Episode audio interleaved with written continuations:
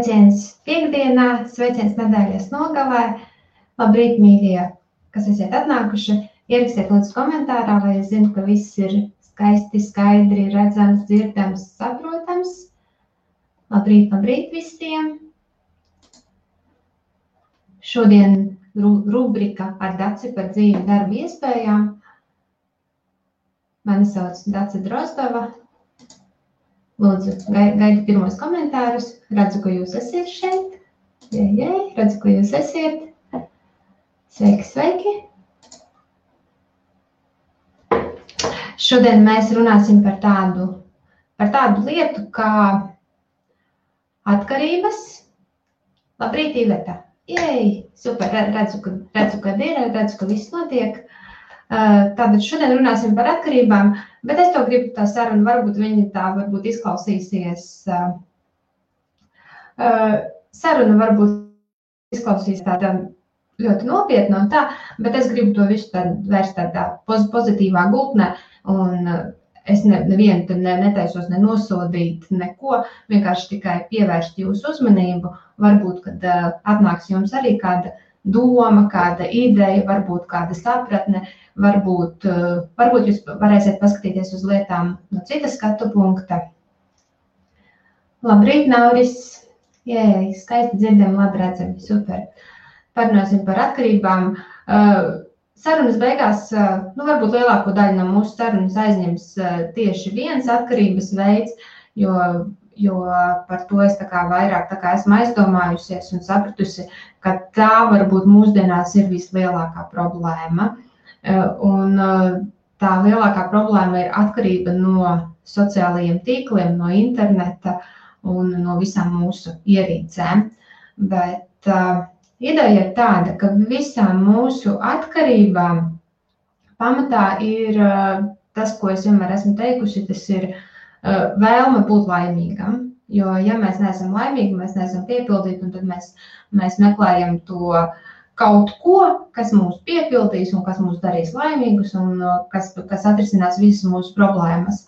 Jo ir tāda lieta, uh, tad, kad mēs pieņemam kādu, uh, nu, es nezinu, teiksim, to atkarību raisošo vielu, ja vai tas būtu nikotīns vai alkohols, tad mēs gribam saņemt to mazu, mazu daļiņu laimes hormonu. Tas ir dopamīns. Ja mums visiem ir tas hormons un dopamīns, Un tad, kad mēs darām tās lietas, kas mums rada to atkarību, jā, tad mums izdevās, tā mē, mē, mūsu ķermenis saņem to daļu dopamīna. Tā kā, piemēram, tu uzsmēķē to cigareti, jā, tad tu saņem dopamīnu. Jā, ja tu iedzer to glāzīti alkoholu, tu saņem dopamīnu. Un īstenībā tā, ka mūsu atkarība ir nevis tieši atkarība no tā alkohola vai atkarība no nikotīna, bet atkarība ir tieši no tā dopamīna. Jo tāpēc, ka mēs visu laiku gribam justies labi. Un tieši tas dopamīns ir tas, kurš mums liek justies labi. Ja? Jo katru reizi, tad, kad mēs darām tās lietas, ja, tad mums ir klikšķis, mums ir dopamīns, klikšķis, dopamīns, klikšķis, dopamīns. Un mēs visi esam atkarīgi no tā dopamīna. Mums viņu gribās ar vien vairāk un vairāk. Tikai uh, problēma ir tajā, ka uh, tie, kas lieto, piemēram, alkoholu ja, vai, vai cigaretes, vai arī tieši tāpat tās arī, piemēram, spēļu zāles, ja, tad, kad ir tā dzin, vai kad tu to nu, piespied to pogu vai norāj to kloķi, ja, tad mums visu laiku ir tā dopamīna, mēs saņemam to dopamīnu devu, un tas mums uz to brīdiņu jāliek justies labi. Un problēma ir tajā, kad šie cilvēki, jau kur ir atkarīgi no šīm li li lietām, vietām, aktivitātēm, ir tas, ka viņi to dopamīnu ja meklē nepareizajās vietās. Nu, varbūt es, piemēram, nevienu nenosodu. Ja katram ir tā brīva izvēle un katrs dara, kā grib. Un, un ja cilvēks jūtas pilnīgi apmierināts, pilnīgi, pilnīgi labi ar to, kāds viņš ir, ar savām aktivitātēm viņš jūtas labi, tad tas ir ok. Ja es tur nevienu nenosodu, ja tur visi varbūt tur grib kādreiz iedzert, daži varbūt grib uzpīpēt vai ko, tas ir ok. Bet, eh, ja tu esi, piemēram, vai kāds no jums, ja kāds eh, zina, ja saprot, ka, ok, es jau par daudz esmu aizrāvies ja, to konkrēto lietu un tā, tad eh, vai tas ir to vērts, ja, vai, piemēram, vai katru reizi, ja uzpīpējot to cigareti, ja, lai saņemtu to daļiņu laimes hormona, vai ir vērts dot pretī daļiņu no savas plaušas vai daļiņu no savas aknas. Ja? Jo ar laiku mēs saprotam, ka tā vēlme pēc būt laimīgam uh, prasa mūsu veselību, un tas savukārt atkal ietekmē to, ka mēs neesam īsti laimīgi. Ja? Tā, tas strādā divos virzienos. Ja? Drusciņi tajā momentā tu saņem to drusciņu to laimi, bet kaut kur citā virzienā tu viņu atkal pazaudē. Un, nu, tad sanāk tā, ka ar laiku, jā, daži cilvēki saprot, daži nesaprot, bet nākas izvērtēt, jā, ko, ko tu esi gatavs dot pretī pret to laimes hormonu. Labrīt, Uģis, привет, доброе утро, good morning, oh hey. Labrīt, Uģis, man ir ārkārtīgi spēcīga atkarība no IBF raidījumiem, labs temats. Jā, mēs parunāsim par atkarību no, no, no, no, sociālajiem, no sociālajiem tīkliem, no, no interneta un tā tālāk. Jo tas viss ir tieši tas pats. Mēs gribam justies labi, mēs gribam justies akceptēti, pieņemti, mēs gribam justies mīlēti, mēs gribam, galvenais mums ir dabūt to savu dopamīnu devu. Un tie, kas tur smēķē, alkohols un viss, vienkārši tas dopamīns tiek meklēts nepareizajās vietās. Uh, Un tas rodas no tā, ka uh, cilvēks nav iepazinis pats sevi. Cilvēks nezina, kas viņu var darīt laimīgu. Jo, piemēram, tad, kad es jums pasaku, ja tu esi atkarīgs nevis no nikotīna, bet no dopamīna, respektīvi, tu dopamīnu vari saņemt arī citos veidos, nevis tikai no cigaretes.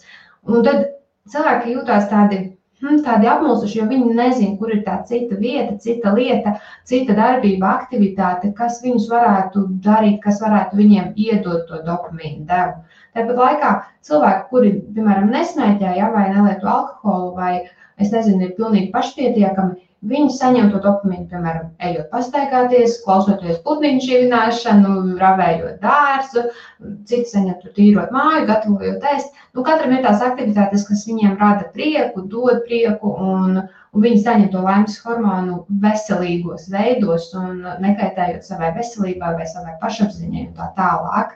Ja, tātad katram no, katram no mums, jums, kurš grib cīnīties ar to, ir tikai viens veids, tas ir meklēt citus veidus, kur, kur tu vari saņemt to, to dopamīnu devu. Tāpēc varbūt smēķētāji, ja viņi sāk ēst kaut kādus visādus uzkodas un maz, mazos tos snakus vai kaut ko, jo nu, arī varbūt savu rēdienu tiek uzņemta tā, tā tu ēd, un tad tev ir tas, ir tas maz, mazais laimes hormoniņš atnāk. Citiem varbūt ir citas lietas, Un mēs uh, labi zinām, arī es domāju, jūs zināt no savas pieredzes vai savu paziņu pieredzes, kad, uh, piemēram, ir cilvēks, kurš uh, ļoti ilgi ir alkohola atkarīgais. Ja? Un tad kaut kas viņa dzīvē izmainās, un parasti tas ir, ja izmainās kaut kas uz labo pusi. Piemēram, cilvēks iemīlās, ja? Un tad cilvēks jau ir iegūst to milzīgo dopamīnu devu, viņš jūtas laimīgs, un tad viņš spēj atmest lietot alkoholu. Jo tāpēc, ka viņam tas dopamīns nāk no citām vietām, ja, no citām aktivitātēm un citām darbībām. Un viņam vairs nevajag to alkoholu, lai dabūtu to dopamīnu devu. Tāpat tās, piemēram, sievietes, ja, kuras paliek stāvoklī, viņas atmet smēķēšanu. Un tas ir nevis tāpēc, ka uh, viņas rūpētos par bērnu veselību. Nu, tas arī. Bet uh, lielākais ir, lielākais, lielākā ietekme ir tā, ka uh, sieviete kļūst laimīga. Ja viņa paliek stāvoklī, viņa kļūst laimīga un viņai tas dopamīns veidojās tāpatās. Viņai vairs nevajag to cigareti, lai uzņemtu to dopamīnu. Un tas pierāda to, ka atkarība ir nevis no nikotīna, bet no, bet no dopamīna. Jo nikotīns, ja tas būtu tikai nikotīns, jā, tad iespējams, tad neviens nevarētu ar to cīnīties. Nu, viss viņš ir, viss tā ir atkarība, tā ir nolemtība. Jā. Un, un, viss. un tāpat tās arī, piemēram, nu, te, teiksim, tā pati grūtniecība. Jā. Sievietes daudzas arī var būt neapnicis mēķēšanu, jo tas notiek gadījumā, ja tā grūtniecība, piemēram, viņai nesniedz to laimi, to gandarījumu sajūtu. Un tad viņi turpina smēķēt, kaut arī viņi saprot, jā, tas skaitē varbūt bērna veselībai, tas skaitē manai veselībai. Bet, ja sieviete nav ar to piepildīta, ar to grūtniecību, tad viņi arī smēķēt nevarēs atmest.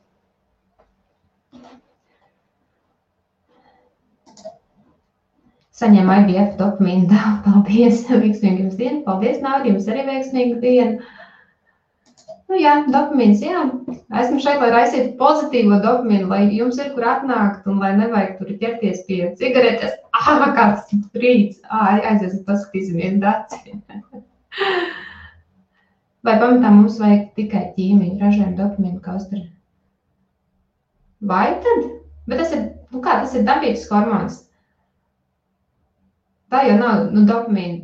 Nu kā, tas, tas būs sintētiskais Nu, es nezinu, vai tas sintētiskais kaut kāds dokuments varētu radīt, varētu radīt nu, tā kā, tādu patstāvīgu to laimes sajūtu. Bet tāpēc mēs, mēs būsim no viņa atkarīgi, un tad mēs varam tikai dzert, un tāpat tās būt, nezinu, depresīvi, jo mēs jau, mums jau vairāk ir prieks tajā procesā, tā kā mēs tā domājam. Nu, tā kā procesā jau ir prieks, piemēram, ja man patīk tur iet pastaigāties, lai dabūtu to savu dopamīnu, tad es sēdēšu mājās, iedzeršu, nekur neiešu, un cik tad ļoti tad es tā kā izbaudīšu to, to dopamīnu devu. Nezinu, varbūt ātri beigsies, varbūt.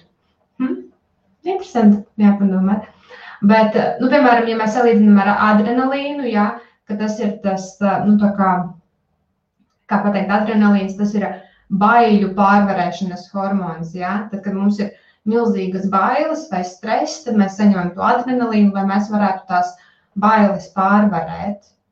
Nu, un, ja mēs to saņemtu adrenalīnu kaut kādā sintētiskā veidā, tad kā tas būtu, mums būtu iekšā tas baiļu pārvarēšanas uh, hormons, bet mums nebūtu pašu baiļu, kuras ir jāpārvar.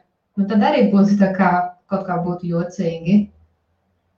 Kā jūs domājat, ir tas uh, Es nezinu, tā, kā, es nezinu tā taisnība vai tā konspirācija teorija par to adrenochromu. Ir kāds dzirdējis par adrenochromu?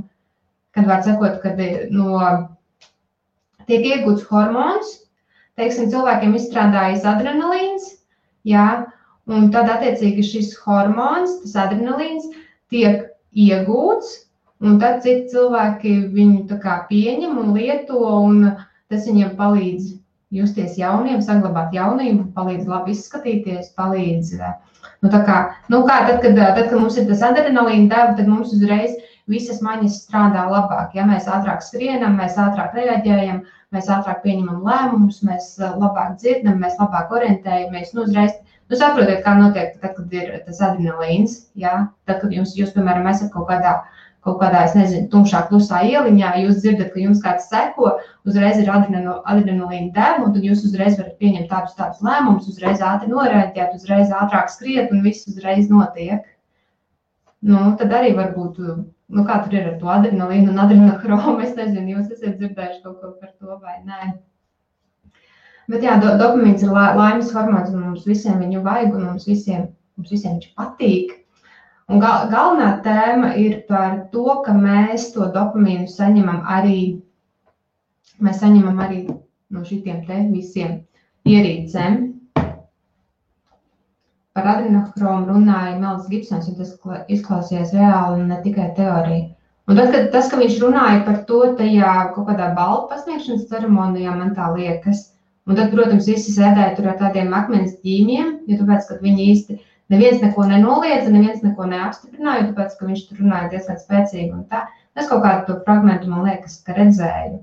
Un ka tas etnogrāfs tiek nu, no bērniem iegūts, tie bērni, kuri tur kaut kur tur, nezinu, tiek, nezinu, kas ar viņiem tiek darīts, bet, nu, kad viņi tur tiek, adenokroma tiek iegūts no bērniem. Tas atgādināja tā kā to multeni, kur bija tā uh, monst, monst, monst, monstriņi, kur monstriņi biedēja tos bērnus, un tad viņi vāca kannās to baiļu, to vāca tās bailes tajos konteineros, un tas tika izmantots tā kā priekšenerģijas ražošanas. Nu, kaut kā, nezinu, tā kā man, man kaut kā saist, saistījās tā. Bet, um, ja mēs runājam par to, ko mums rada tie, kā mums dopamīnu dod uh, sociālie tīkli, ja? Ai, tas ir vispār uh, ļoti ļoti grūti tā vispār to izstāstīt, un tā kā pašiem ir grūti aptvert.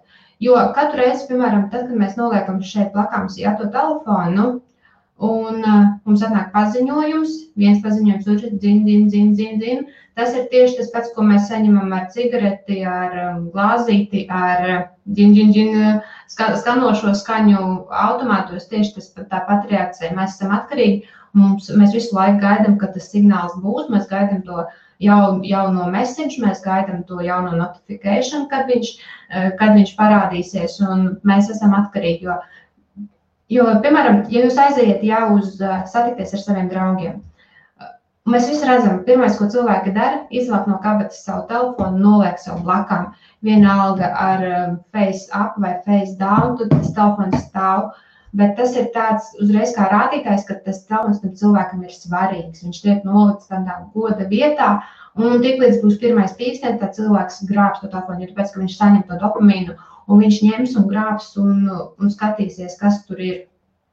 Un uh, sliktā lieta tajā telefonā ir uh, pirmkārt tas, ka mēs to mēs atļaujam tās visas ierīces arī bērniem. Uh, bērniem tā, jūs paši saprotat, ja, cik tas, piemēram, cik um, cigaretes vai alkohols, ja cik ir bīstams.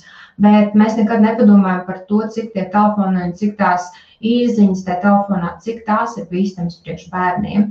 Jo tas ir tāpatās, tā ir tieši tā pati atkarība, kas no visa cita. Tā ir atkarība. Un bērniem vēl, nu, pirmkārt, kā bērni varētu reaģēt jau uz alkoholu, nu, neskatoties uz to veselības bojājumu, ja, Bet kā bērni, ja kā viņi varētu kļūt atkarīgi no alkohola, tāpat tās viņi kļūst atkarīgi no ierīcēm.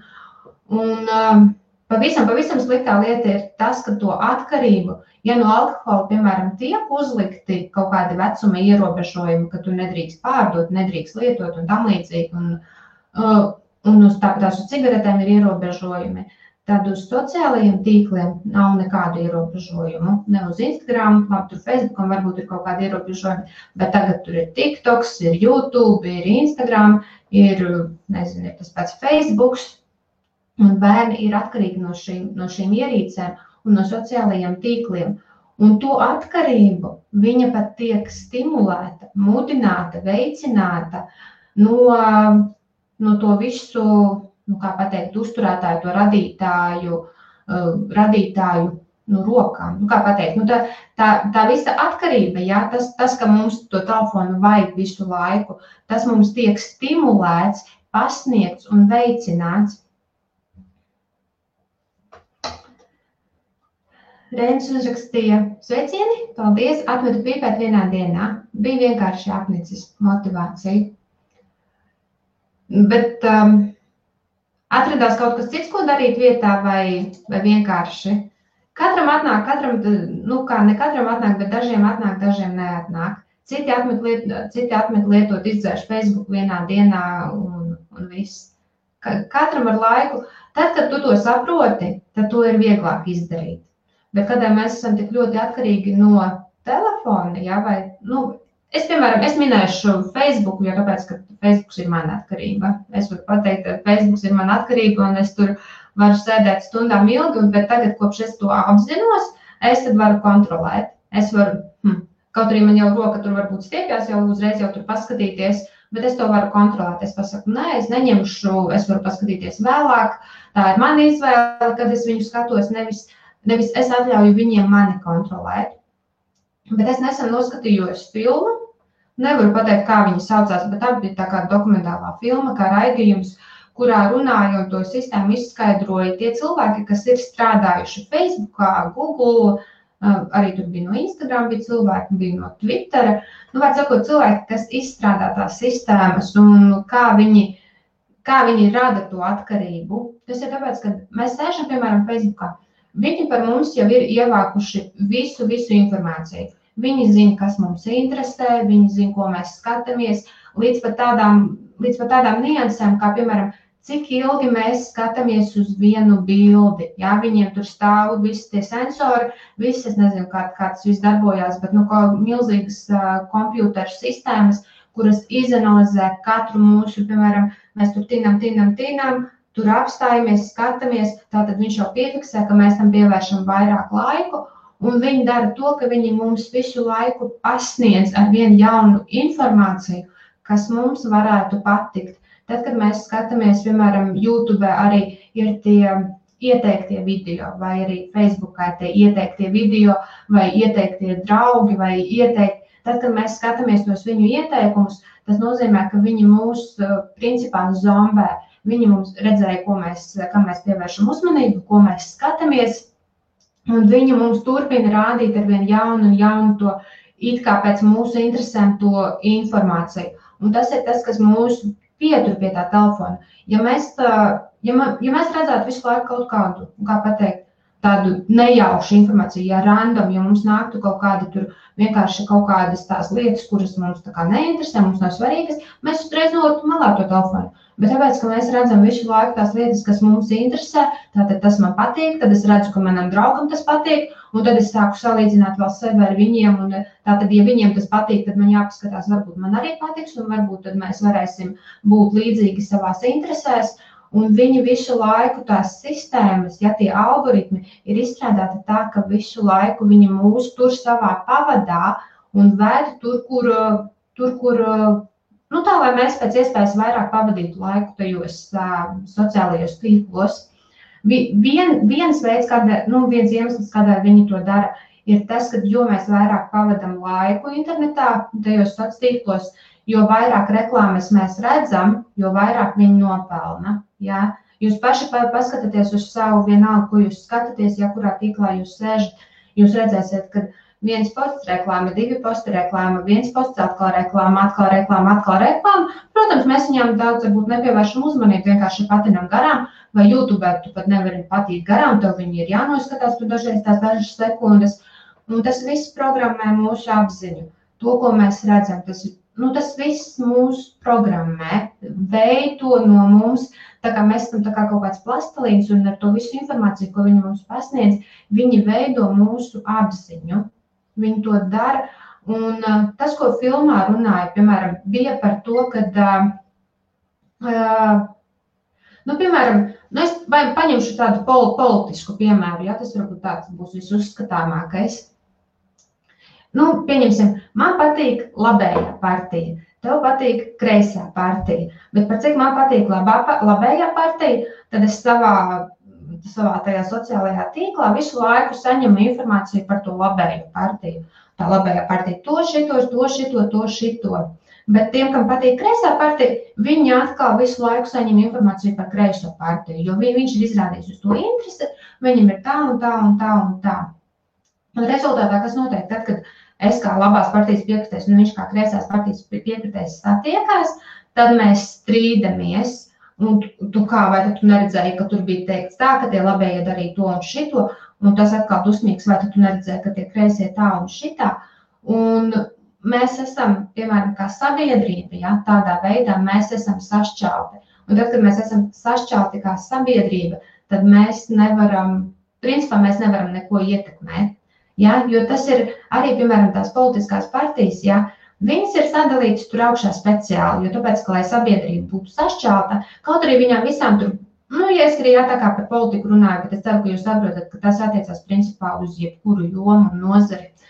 Kad, piemēram, nu, valdība, ja viņi tur ir vairākas partijas, sabiedrības daļas tur seko visām tām dažām partijām un tām dažādām nozarēm, un mēs neesam, kā sabiedrība, mēs neesam vienoti un līdz ar to mēs principā nevaram neko ietekmēt.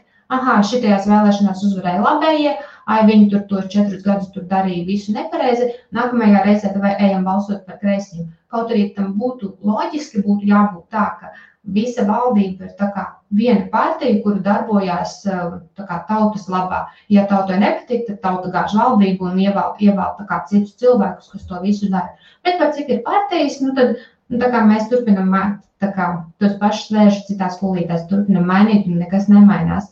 Jo tas ir tā kā politiskām partijām, viņi ar to manipulē, viņi ar to vada tās cilvēku masas, jo tāpēc, ka mēs neesam vienoti savu, savos viedokļos, un viņi ar to manipulē. Un to dara arī, tas tiek apzināti darīts ar sociālo tīklu palīdzību. Piemēram, arī tajā pašā filmā, jau ko skatījos, bija pastāt, pastāstīts par gadījumu Janmā, laikam Birma saucās, kā tā valsts kādreiz Mjanmā. Ja, bija tā, ka uh, Facebook lietotāji bija saskatījušies kaut kādu informāciju tādos apjomos, ka viņi sāka nogalināt uh, vietējos musulmaņu ticīgos ļoti lielos apmēros. Tur iznīcināja viņu kopienas, uh, dedzināja mājas, nogalināja cilvēkus, bērnus. Un viss notika tikai dēļ, tā, dēļ tās informācijas, kas tika pasniegta Facebookā.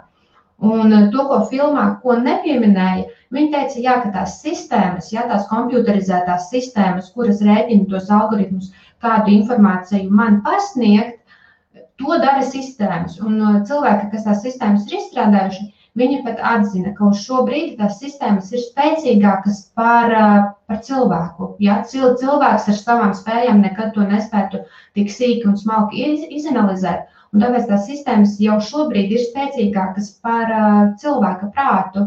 Bet ko viņi tajā filmā neteica, ir tas, ka to informāciju, kura nonāk tajā sociālajā vidē, kura nonāk Google, YouTube, Facebook, Tā informācija savukārt taču visa tiek kontrolēta no cilvēkiem.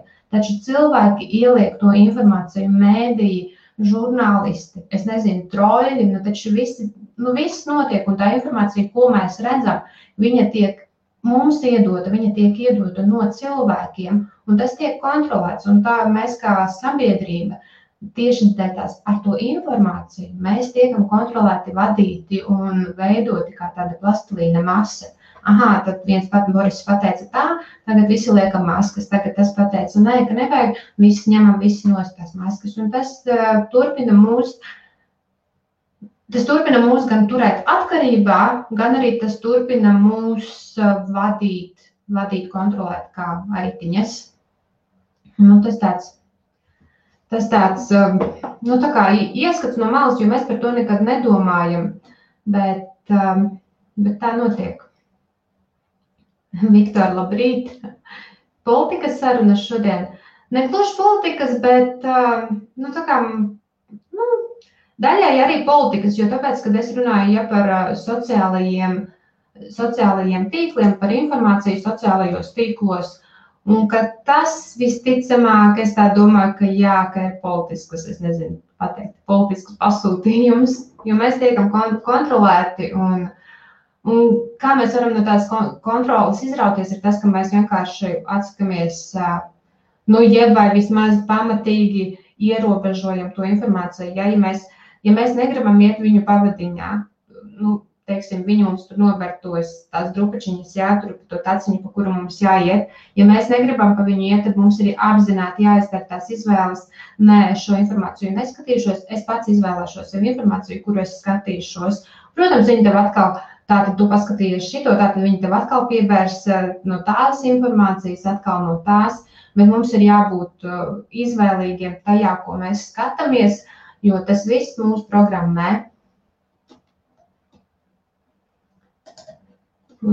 Jūsu piemērs par kreisām partijām ļoti labs piemērs par to, ka cilvēki iespējams lielākoties nespēja skatīties uz lietām neitrāli no malas, bet gan nostājoties vienā no pusēm.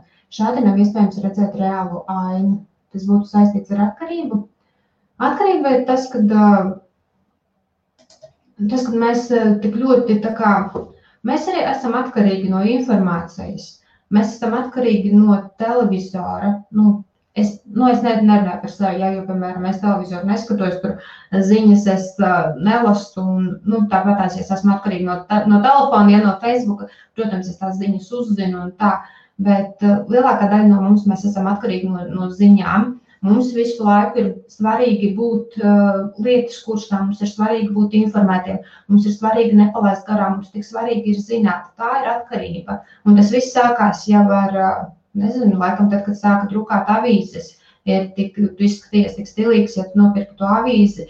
Un tagad mēs visi esam pie ziņām, pie televizoriem piekalti, mums visu vajag zināt, visu vajag redzēt. Tā ir atkarība. Jo mēs nespējam, mēs esam tik tālu jau arī ieprogrammēti un mēs esam vadīti uh, par to, lai, protams, mums liekas, ka mēs vairāk zinām, ja, mēs esam lietas kursā un uh, problēma ir tajā, ka mēs visu, principā, bez izvērtēšanas mēs ticam un mēs nesaprotam, ka to informāciju, kuru mums pasniedz, ka tā ir, uh, nu, tā ir cilvēku vadīta. Mēs zinām tikai to, ko viņi grib, lai mēs zinām. Ar viņu, es domāju, politiskās, nu, es nezinu, tie, tie kas to visu. Nu, ir, nu, saprotiet, ja, ja cilvēkiem iedomājaties tādu, tādu scenāriju, tagad mēs redzam, ja tur labējie, kreisējie, centriskie, viss ir tādi un šitādi partijas, tādas un tādas, un, un cilvēki ir tik dažādi savos viedokļos, un mēs domājam, ka tā ir demokrātija, ka mums ir izvēles brīvība. Bet tāpat laikā kāda būtu situācija, ja mēs, piemēram, tā vietā, ka mums ziņās rādītu visu laiku kaut kādas avārijas, kaut kādas šaušanas, kaut kādas visādus negadījumus, katastrofas, kā izmainītos cilvēku apziņa, ja mums sāktu rādīt, ka pasaulē viss ir skaisti, ka pasaulē ir miers, ka tika izdarīts tas un tas labs, tika tas un tas izdarīts. Un, piemēram, kā izmainītos cilvēki, cilvēki, cilvēku viedokļi, ja sabiedrība kopumā, ja, piemēram, netiktu radīta ja, tā informācija par labējiem, par kreisējiem, bet ka būtu vienota informācija. Tāda politiskie spēki šodien sanāca kopā un kopīgi izlēma tur darīt to un to tautas labā, bez nekādiem strīdiem, bez nekā. Pasaulē iestātos, es nezinu, miers, harmonija, jo tas viss, kas notiek, piemēram, tās visas demonstrācijas, tur te pašā Amerikā, viss, tas viss ir tās informācijas, kas tiek dota, lai sašķeltu sabiedrību. Jo sašķelta sabiedrība ir vadāma. Ja mēs neesam kopumā, es nezinu, bija tāda, bija tāda karikatūra, kad, piemēram, stāv jau vien, viens, es nezinu, tur kungs ar pātagu, ja visa tauta uz ceļiem. Bet tad, kad visa tauta pieceļās kājās, tad tas kungs ar pātagu viņš ir uz ceļiem. Ja? Bet mēs tā nedaram. Ja? Mums ir tā, ka kungs, ir, kungs stāv, visi tauta uz ceļiem. Viens pieceļās, otrs pieceļās. Nu, ko kungs uzšauja pātagu, un viņi atkal ir pie zemes. Bet, ja visi tauta, tad ja tautā ir spēks, un mēs, mēs to varētu visu kontrolēt un, un būtu celties, un viss būtu skaisti un brīnišķīgi, ja mēs būtu vienoti savos, savos viedokļos. Tas ir saistīts, nu, varbūt jā, tā kā, nu, tā kā es dodu tos politiskos piemērus, bet tas viss ir saistīts ar, ar, ar tiem mūsu sociālajiem tīkliem, ar to informāciju, ar to pasauli, kas tiek kas notiek, kas notiek šobrīd pasaulē, internetā un vidē un tā tālāk. Uzrakstiet jūsu komentārus, lai mēs varam turpināt mūsu sarunu. Kā jums veicās? Varat par jebkuru atkarību rakstīt, kā jums gājas, vai jūs atkarīgi vai nē, vai jums izdevās tikt vaļā. Iveta raksta, es arī no vienas No vienas uz otru dienu atmetu it īpaši alkoholu, bet hobiju atradu tikai pēc laba laiciņa. Kas jūs pamatu? Nu, kas, jums, kas jums motivēja? Kāpēc jums atnāca tāda doma, ka vajag atmest un viss? Es saku, varbūt ir tas, ka ja mēs būtu tik ļoti atkarīgi tieši no tās pašas vielas, ja, vai no nikotīna vai no alkohola, tad tas nebūtu tik viegli atmest. Es tā domāju, nu, ja tu esi Piemēram, par narkotiskajām vielām runājot, es dzirdēju, ka mm, metamfetamīns ir laikam tas, no kur cilvēki nevar tikt vaļā. Tā ir nu, tā kā, laikam, tāda viela, no kuras, nu, ja viņi ir, tad viņi ir un varbūt tā, viņš rada kaut kādu tā kā gluži nevar būt dopamīna, varbūt tā ir kaut kāda cita veida atkarība, bet no metamfetamīna tā kā nevarot tikt vaļā. No vienas puses apbrīnojami vecāki, kuri pērk bērniem smartfonus, no otras puses, vai mūsdienās tiešām nevar iztikt bērni. No trešās puses, vai nevajadzētu tos aizliegt vienas klasē, vai vismaz nodrošināt to nepieejamību stundu laikā. Nu, es zinu, ka vismaz Lielbritānijā bērniem skolā telefoni, nu, ir atļauti, bet viņiem ir jābūt izslēgtiem stundu laikā. Uh, Pat arī ne pārtraukumos viņa bērni nedrīkst lietot telefonus. Ja viņiem ir telefons līdzi, tas ir domāts principā tāpēc, lai vecāki pārliecinātos, ka bērns ir aizgājis līdz skolai vai ka viņš iet mājās. Bet skola, skolā tā kā telefonus nedrīkst lietot. Un bērniem tie telefoni ir tik svarīgi, jo tas ir, nu, piemēram, tad, kad es biju pusaudzis, ja tad mums bija pusauģu tur vidū varbūt bija svarīgi uzsmēķēt, jā, jo nesmēķē, tad tu neiedaries mūsu, mūsu grupā, vai ja tu ne, ne, neiedzersi to alkoholu, jā, tad, tad tu neiedarēsies. Un, nu, tā kā, tas joprojām tas ir par iedarēšanos. Un, ja, piemēram, es savam bērnam, ja gribētu, teiksim, nedot to telefonu, tad līdz ar to viņš jau, piemēram, aizejot uz skolu, ja viņš jau jūtās atstumts, ja, kad visiem ir un viņam nav, un viņš vairs neiedarās savā grupā, Un mēs kā vecāki, ja mēs jau negribam savu, savus bērnus, kā, rad, lai viņi būtu kaut kādi tādi, tā saucamie outsideri, ja?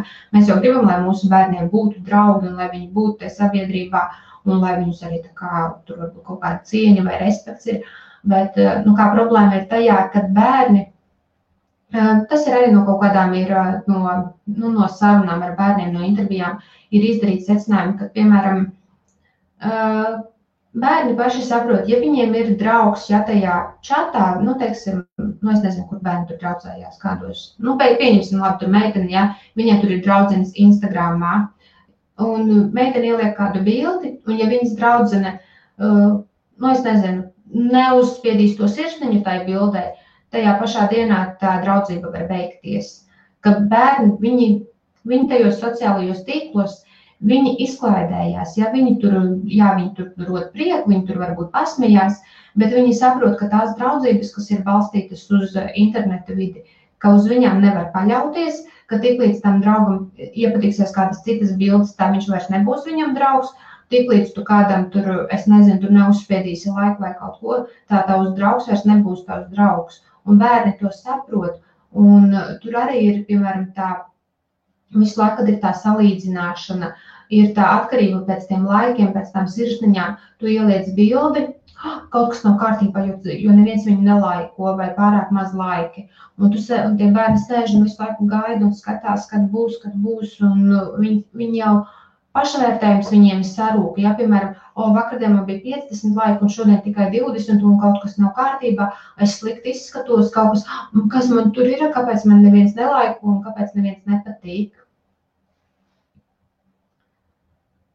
Tālāk bērniem, nu, bērni nav. Es nesaprotu, kāpēc, jā, kāpēc tas tiek atļauts un netiek ierobežots, bet nu, tāpat laikā tā varbūt arī ir tā daļa no nu, sabiedrības manipulēšanas un programmēšanas, un tā, kad bērniem, bērni jau tāpatās tiek programmēti uz kaut ko, tāpatās gan arī skolā, gan, gan sociālajā vidē, viņi tiek programmēti uz kaut ko, ko mēs, protams, tā vesela, tā aina, tā kopbilde mums nav, bet nu, mums, ir, mums kā vecākiem ir jācenšas tomēr viņiem parādīt, parādīt arī kaut ko citu. Un tās stundas, ko viņi pavada tajos sociālajos tīklos, nu, tas, nav, tas nav normāli. Jā. Mums ir jācenšas kaut kā ierobežot un, un, un darīt, darīt, darīt tā, lai bērniem būtu labi. Un kaut arī viņiem liekas, ka viņiem tajā internetā ir labi, tas uh, viņiem diezko, diezko nepalīdz.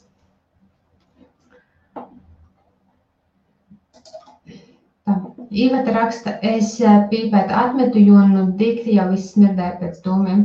Es pīpēju tad, kad lietoju alkoholu, un tagad man neko nevajag.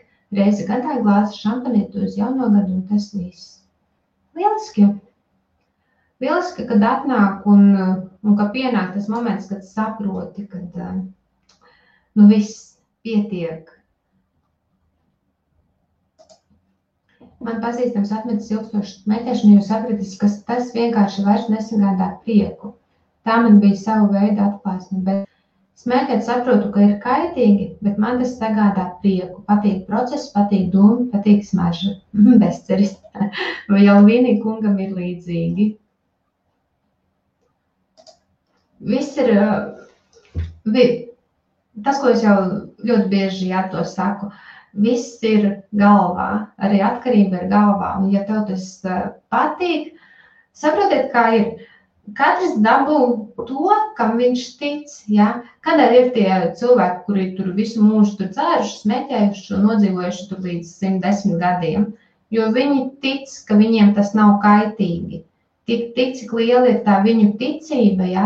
tas ticības spēks ir tas, kas uh, dod tur gan veselību, gan visu. Protams, ja tu, ja tu zini, ka tā es nezinu, ka tā cigarete ir nagla tavā zārkā, tad tu, tu arī, tu, nu, ja tu tam tici, tad tas tā arī ir. Tad tas tevi beidz nost un tas tevi nogalina. Bet, ja tu domā, ka tas ir ok, ka tas neko nenozīmē, tu zini, ka tev tur vecmāma, vectēvs tur visi smēķēja visu mūžu un dzīvoja tur ilgi un laimīgi, un tev ir tas uzskats un tā tava ticība, tad ir ok, ka tu arī dzīvos, jo katrs saņem to, kam viņš tic. Uh, tās var būt pilnīgi divas dažādas realitātes katram cilvēkam. Citi tic, ka viņi paliek resni no maizes, citi tic, ka viņi paliek resni no, nezinu, no majonēzes. Un kat, katram tās ir pilnīgi citas lietas, un kam viņš tic, tas tā arī ir. Katrs veido pats savu realitāti ar, saviem, ar savām ticībām, ar saviem uzskatiem un ar savu to, kas viņam ar to, kas viņam ir galvā. Bet, ja tu gribi, piemēram, ja tu gribi smēķēt un tici, ka tas ir kaitīgi, bet tu joprojām gribi turpināt smēķēt, un, bet gribi izdarīt tā, lai tas nav kaitīgi, tad tev vienkārši jāizmaina savu ticību. Tev vajag tik ilgi sev programmēt savu galvu, skaitīt tos pantiņus, tas ir veselīgi, tas man nekaitē, man viss ir kārtībā, mans ķermenis pats spēja atjaunoties, manas šūnas atjaunojas ar katru dienu, izveido sev tos pantiņus, skaiti tik ilgi, kamēr tu tici pilnībā, ka tas ir nekaitīgi un ka tu dzīvosi ilgi un bez, bez jebkādām problēmām.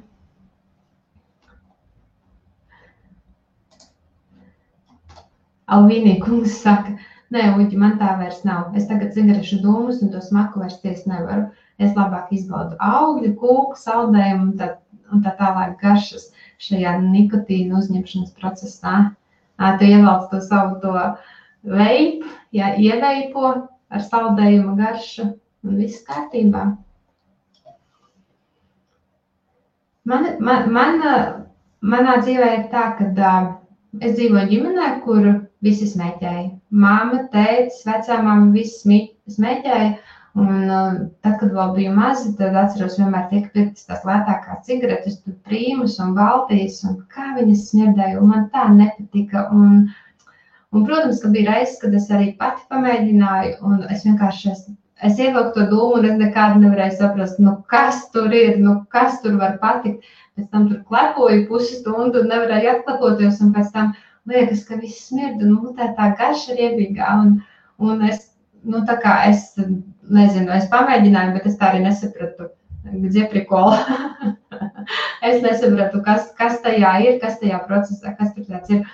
Un pēc tam, tad, kad es jau biju pieaugusi, tad mēs strādājām uh, arī vienā saimniecībā šeit Anglijā jau.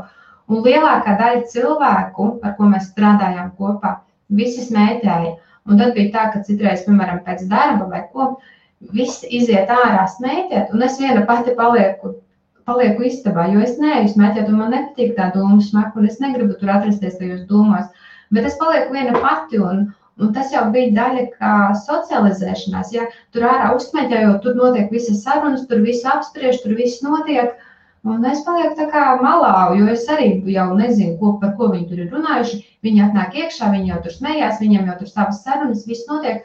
Un tad es arī tā kā, tā kā sajūtos tā kā outsideri, ja, kad es nevis meklēju, līdz ar to es kaut ko palaidu garām, es kaut ko nezinu, un es esmu tā kā drusciņi, drusciņi malā no viņiem. Un uh, bija reizes, kad arī mēģināju tā kā smēķēt, bet joprojām kaut arī es tur, nezinu, vienreiz es laikam puscigareti nosmēķēju, nu, man joprojām bija tā, nu, ka es nes, man nevajag, es nesaprotu, kas tur tāds ir, man nepatīk tā smaka un tā garša. Un, uh, nu, vienkārši man neaizgāja. Citi savukārt saka, ka viņi pusauģu gados kā to pirmo dūmu ievilka, tā viss viņam vajag vēl un vēl un vēl. Bet man tā, nu, ne, nezinu. Nu, katrs, katrs izdara savas izvēles. Iespējams, kad es savu izvēli biju izdarījusi jau ļoti agri, tad, kad es biju maza, man ļoti nepatika, ka mani vecāki smēķē, man nepatika tā smaka, un es vienmēr biju dusmīga, ka viņi sēž tur visi virtuvē smēķē, un tur ieiet nevar, un tur tas dūmu māklājums. Un, kad jau, es jau biju pusaudzis, es jau biju dusmīga, es atļāvos arī teikt pretī, kāpēc jūs tā gribat dēļ ārā, kāpēc jūs te visu te māju piesmirdinat un tā tālāk. Nu, protams, tāda man tur burkšķēšana jau tur neko neietekmēja un tā. Bet, eh, nu, iespējams, ka tas jau arī bija laiks, kad es jau biju izlēmusi, ka es nesmēķēšu. Un man bija ļoti daudz piemēru, kad es sapratu, kā es negribu darīt. Ja, ja, ja ir citiem ir piemēri, kad bija kad, nu, piemēram, bērni izaug ģimenē, kur smēķē, tad viņi to pieņem kā normu, viņi liekas, ka tas ir normāli, un tad viņi arī smēķē. Bet nu, es kaut kā jau ļoti ātri sapratu, ka tā nav mana norma, tas nav tas, kas, tas, kas būtu man pieņemams un man saistošs.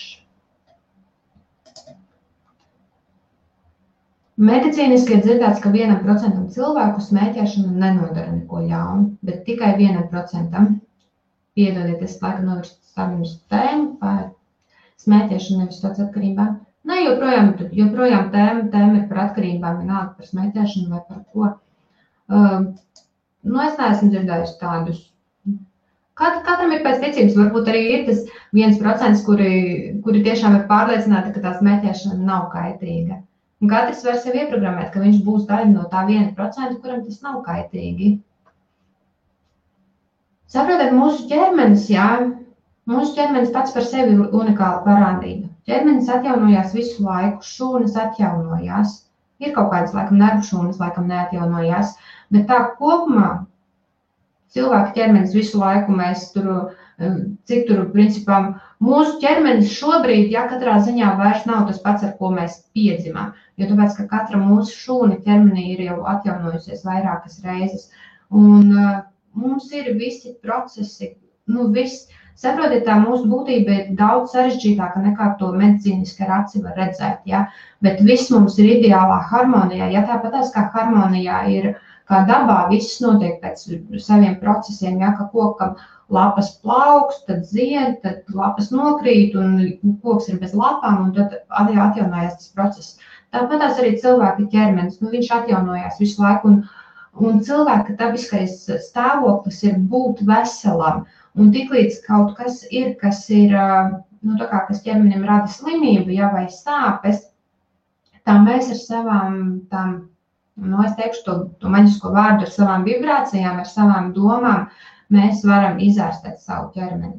Tas ir, es nezinu, ja kāds no jums varbūt seko kaut kādām reiki medicīnām vai kaut kam tam līdzīgam, ja, tad, Nu, tas ir tas pats, tas ir tas enerģija, ko tu pats vari radīt ar savu ķermeni, un tu vari izciedināt jebkādas, jebkādas kaitas, bet tev ir jābūt uh, tādā attiecīgā frekvencē, jāvibrē, lai tavs ķermenis izdziedinātos. Jā, parunāsim labāk par atkarību no seksa. Ir par to kaut kas dzirdēts. Neesmu, neesmu interesējusies, bet droši vien, ja jau cilvēkiem patīk, tad jau, tad jau ir tā atkarība. Nu, ko tu daudz? Ja, ja Dievs ir radījis cilvēku ar, um, tā kā es runāju vienreiz ja, par to krāpšanu, kad uh, nu, Dievs ir radījis cilvēku, jā, lai mīlētos un lai izbaudītu to procesu. Nu, tad kādēļ mums vajadzētu kā apspiest sevi?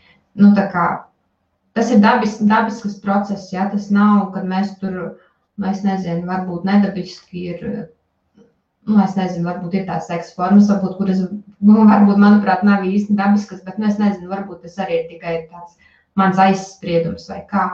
Bet, eh, nu, ja ir atkarība no tā, ja tas rada problēmas, tad tā ir atkarība. Nu, ja tu saproti, ka tu nevari normāli uz darbu aiziet, jo tev visu laiku galvā grozās tikai doma, kur dabūt devu, tad, var, tad varbūt ir problēmas. Un tad ir tieši tas pats variants, ir jāmeklē citi veidi, kur dabūt uh, kur dabūt to nu, savu, savu veidu, to laimes hormonu. Tā, jo atkarība vienalga, ja pat ja tā ir atkarība no seksa, tas jau droši vien tāpatās ir.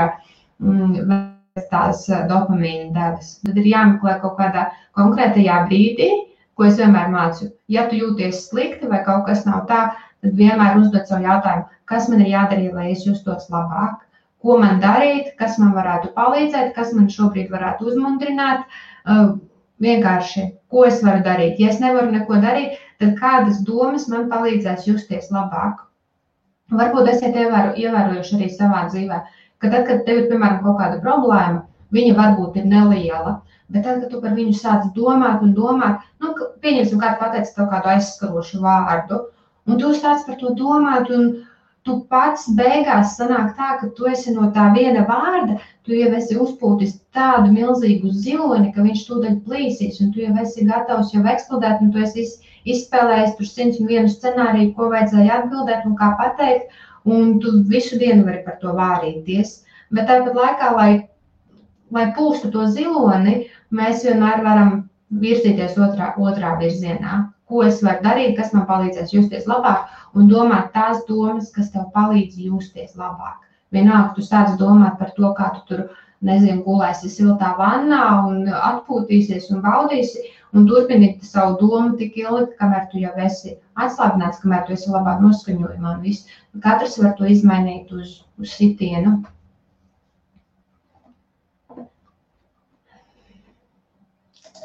Iveta raksta par ķermeni, kad es teicu, ka ķermenis atjaunojas. Jā, atjaunojas. Es no pieciem gadiem kā nepīpēju, jau četrus gadus nezinu, ko nozīmē klepus. Tieši tā. Jo, ja tas, ja tas būtu, ja visam būtu tāda, tāda ļoti kaitīga ietekme, tad, Iespējams, ka mēs jau visi būtu ļoti, ļoti slimi ar visu, kas, kas mums ir apkārt, kas mums ir pārtikā, kas mums ir gaisā, ūdenī un tā tālāk. Iespējams, ja to visu mēs apkopotu, tad mēs visi būtu iespējams jau ļoti, ļoti slimi. Bet par cik mūsu ķermenis atjaunojas, nu, tad tas atjaunojas un, un mums varbūt nav tādi ļoti lieli un redz, redzami, redzami tādi nu, kait, kaitējums tāds redzams. Bet viss ir atkarīgs, viss ir atkarīgs no tās frekvences, kādā tu atrodies. Frekvences mēs paši mēs varam izmainīt savas frekvences. Tad, kad mēs esam dusmīgi, kad mēs esam vīlušies kaut kamī, tad, kad mēs esam, nu, kā pateikt, slimi, jā, tad, kad mums kaut kas sāp, tad būtībā tas, ka mēs atrodamies zemā frekvencē. Bet kā mēs varam paaugstināt savu frekvenci, tad, kad mēs sākam darīt kaut ko, kas mūs uzmundrina, piemēram, pie dabas esot, mēs varam, mēs varam paaugstināt savu frekvenci, atpūšoties, izguļoties. Mēs varam darīt tās lietas, kas mūsu frekvenci paaugstina, un tad, kad mūsu frekvence tiek paaugstināta, tad arī mūsu ķermenis sāk sevis atvesaļošanas procesu un visu. Alis raksta, vispār jau cilvēks sevi izdziedina gan ar pārliecībām, gan ar savu pašu enerģiju citas enerģijas vai kaut kādas vibrācijas cilvēkam nav vajadzīgas. Cilvēks var visu. Nu, kā, visas enerģijas jau ir saistītas. Nu, kā, nav jau citas, citas enerģijas vai cilvēka enerģijas. Visas enerģijas ir saistītas. Katra, kat, katrs, nu, kā, piemēram, ja tas galds, jā, viņš jau arī ir ener, ener, enerģēti, enerģiska, ne, enerģētiska, nu, vibrēj, vibrējoša būtne, jā.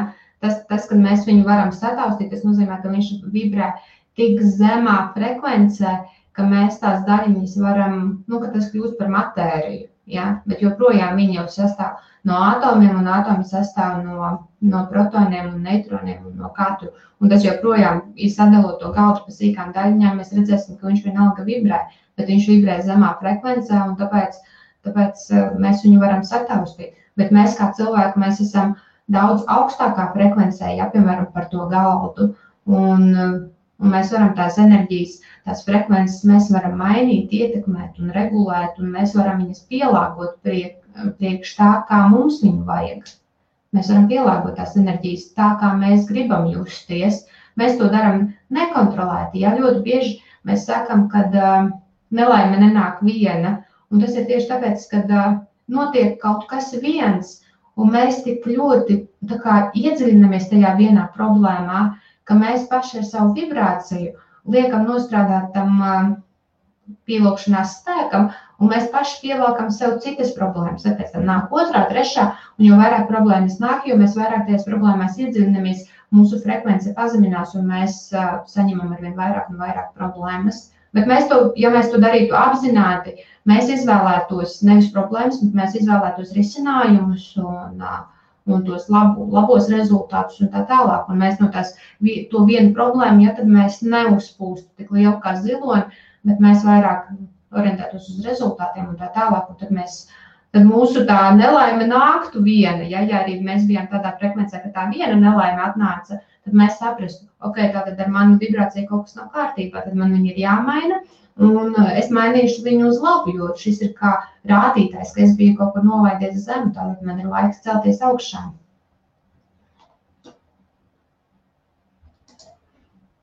Dzirdēts, ka strauja smēķēšanas atmešana pēc ilgstošas prakses ir bīstama veselībai. Var parādīties problēmas pēc diviem vai trīs nesmēķēšanas gadiem. Varbūt citi var padalīties šeit ar pieredzēm. Es varu iedot piemēru par manu māmu, jo viņa smēķēja ļoti, ļoti daudz un ilgi, un eh, smēķēja joprojām, bet viņa bija uz vairākiem gadiem atmetusi smēķēšanu. Bet viņa, viņa teica to, ka tajā laikā, kad viņa nesmēķēja, tas bija viņas depresīvākais laiks viņas dzīvē. Viņai bija tiešām ļoti, nu, bija ļoti liela depresija, un nu, es nezinu, kā tas saistīts, bet uh, Viņai tas laimes hormons ir tieši ir tajā cigaretē, un uh, laikam citi, citi veidi varbūt nav atrasti. Kas, nu, ir, protams, citi veidi un kaut kādas aizraušanās un hobiji, jā, bet uh, tā sajūta, ka viņi var iziet ārzā uzsmēķēt, varbūt atsver tieši to, ka uh, nu, tieši, nu, tieši tas ir tas pretējais varbūt, kas viņai ir vajadzīgs, lai tiktu vaļā no tās depresijas. Nu, sanāk, nu, sanāk arī tā, ja būtu, nu, piemēram, ja būtu tā apņemšanās, kad uh, es būšu laimīga neskatoties ne uz ko, vienalga ar cigareti vai bez, tad viņa varētu, bet tā kā tā, tā sajūta par to, ka ir labi ar to cigareti, jā, nu, ja tā apziņa un tā ticība ir tajā prātā, nu, tad arī viņi ir vajadzīgi, lai justos labi. Un viss ir, viss ir par programmēšanu, par to, ka tu programmē to, kas ir tev, par to, kas ir tev galvā. Alisa saka, dabas enerģija un cilvēka enerģijas atšķiras. Ar ko? Ja tās visas enerģijas ir radītas uh, no, no universa, nu, teiksim, neteikšu to vārdu, teiksim, no universa. Visas enerģijas, vai tad cilvēks nav daļa no dabas? Ar ko cilvēks atšķiras no koka? Ar to, ka cilvēks vibrē mazliet augstāk. Bet uh, visas enerģijas, taču viss cilvēks ir radīts no dabas. Nu, cilvēks ir daļa no dabas. Protams, mēs, mēs varbūt esam, es saku, mēs esam augstākā frekvencē, ja ka mēs spējam ar savām domām, ka mēs spējam radīt. Ja? Varbūt tas koks tur nespēja radīt, ja tāpēc, ka viņš ir tādā zemā frekvencē, bet mēs taču esam daļa no dabas un visas enerģijas. Ja to paskatītos, ja ir piemēram tie, es nezinu, ir tādi zīmējumi, kur ir tie, es nevaru pateikt, tajā, nu tādi kā virpuļi, tādi visādi tā, nu tā kā ir tā universāla geometrija un viss Un tas viss tie ir universālie, universālie procesi un likumi, kuri nav ar aci redzami. Jā, viņi ir tā kā jāstudē. Galvenais ir, ko cilvēks pats izlemj priekš sevis un cik stipra apņemšanās. Tieši tā, katrs pats ir savs saimnieks, katrs pats izvēlās. Un es saku, piemēram, tas pats arī, tas pats arī par alkoholu, par cigaretēm, par sociālajiem tīkliem, par visu. Katrs pats izvēlās. Mēs varam iet viņu pavadiņā, mēs varam paļauties uz viņu reklāmām, mēs varam domāt, ka tas dzēriens palīdzēs mums būt sociāli pieņemtiem un saliedēties teiksim, ar konkrēto sabiedrību. Vai mēs varam domāt, ka tā cigarete mums palīdzēs būt tajā konkrētajā kompānijā, vai ja es būšu tajā sociālo tīklu, tajā māmiņu grupā, ka tad es būšu pieņemtāka un tā. Bet tās ir mūsu izvēles, un mums vajag par to domāt, apzināti un darīt tās izvēles apzināti. Nevis vienkārši iet tajā pavadiņā, kura mums ir tur nolikta un ej.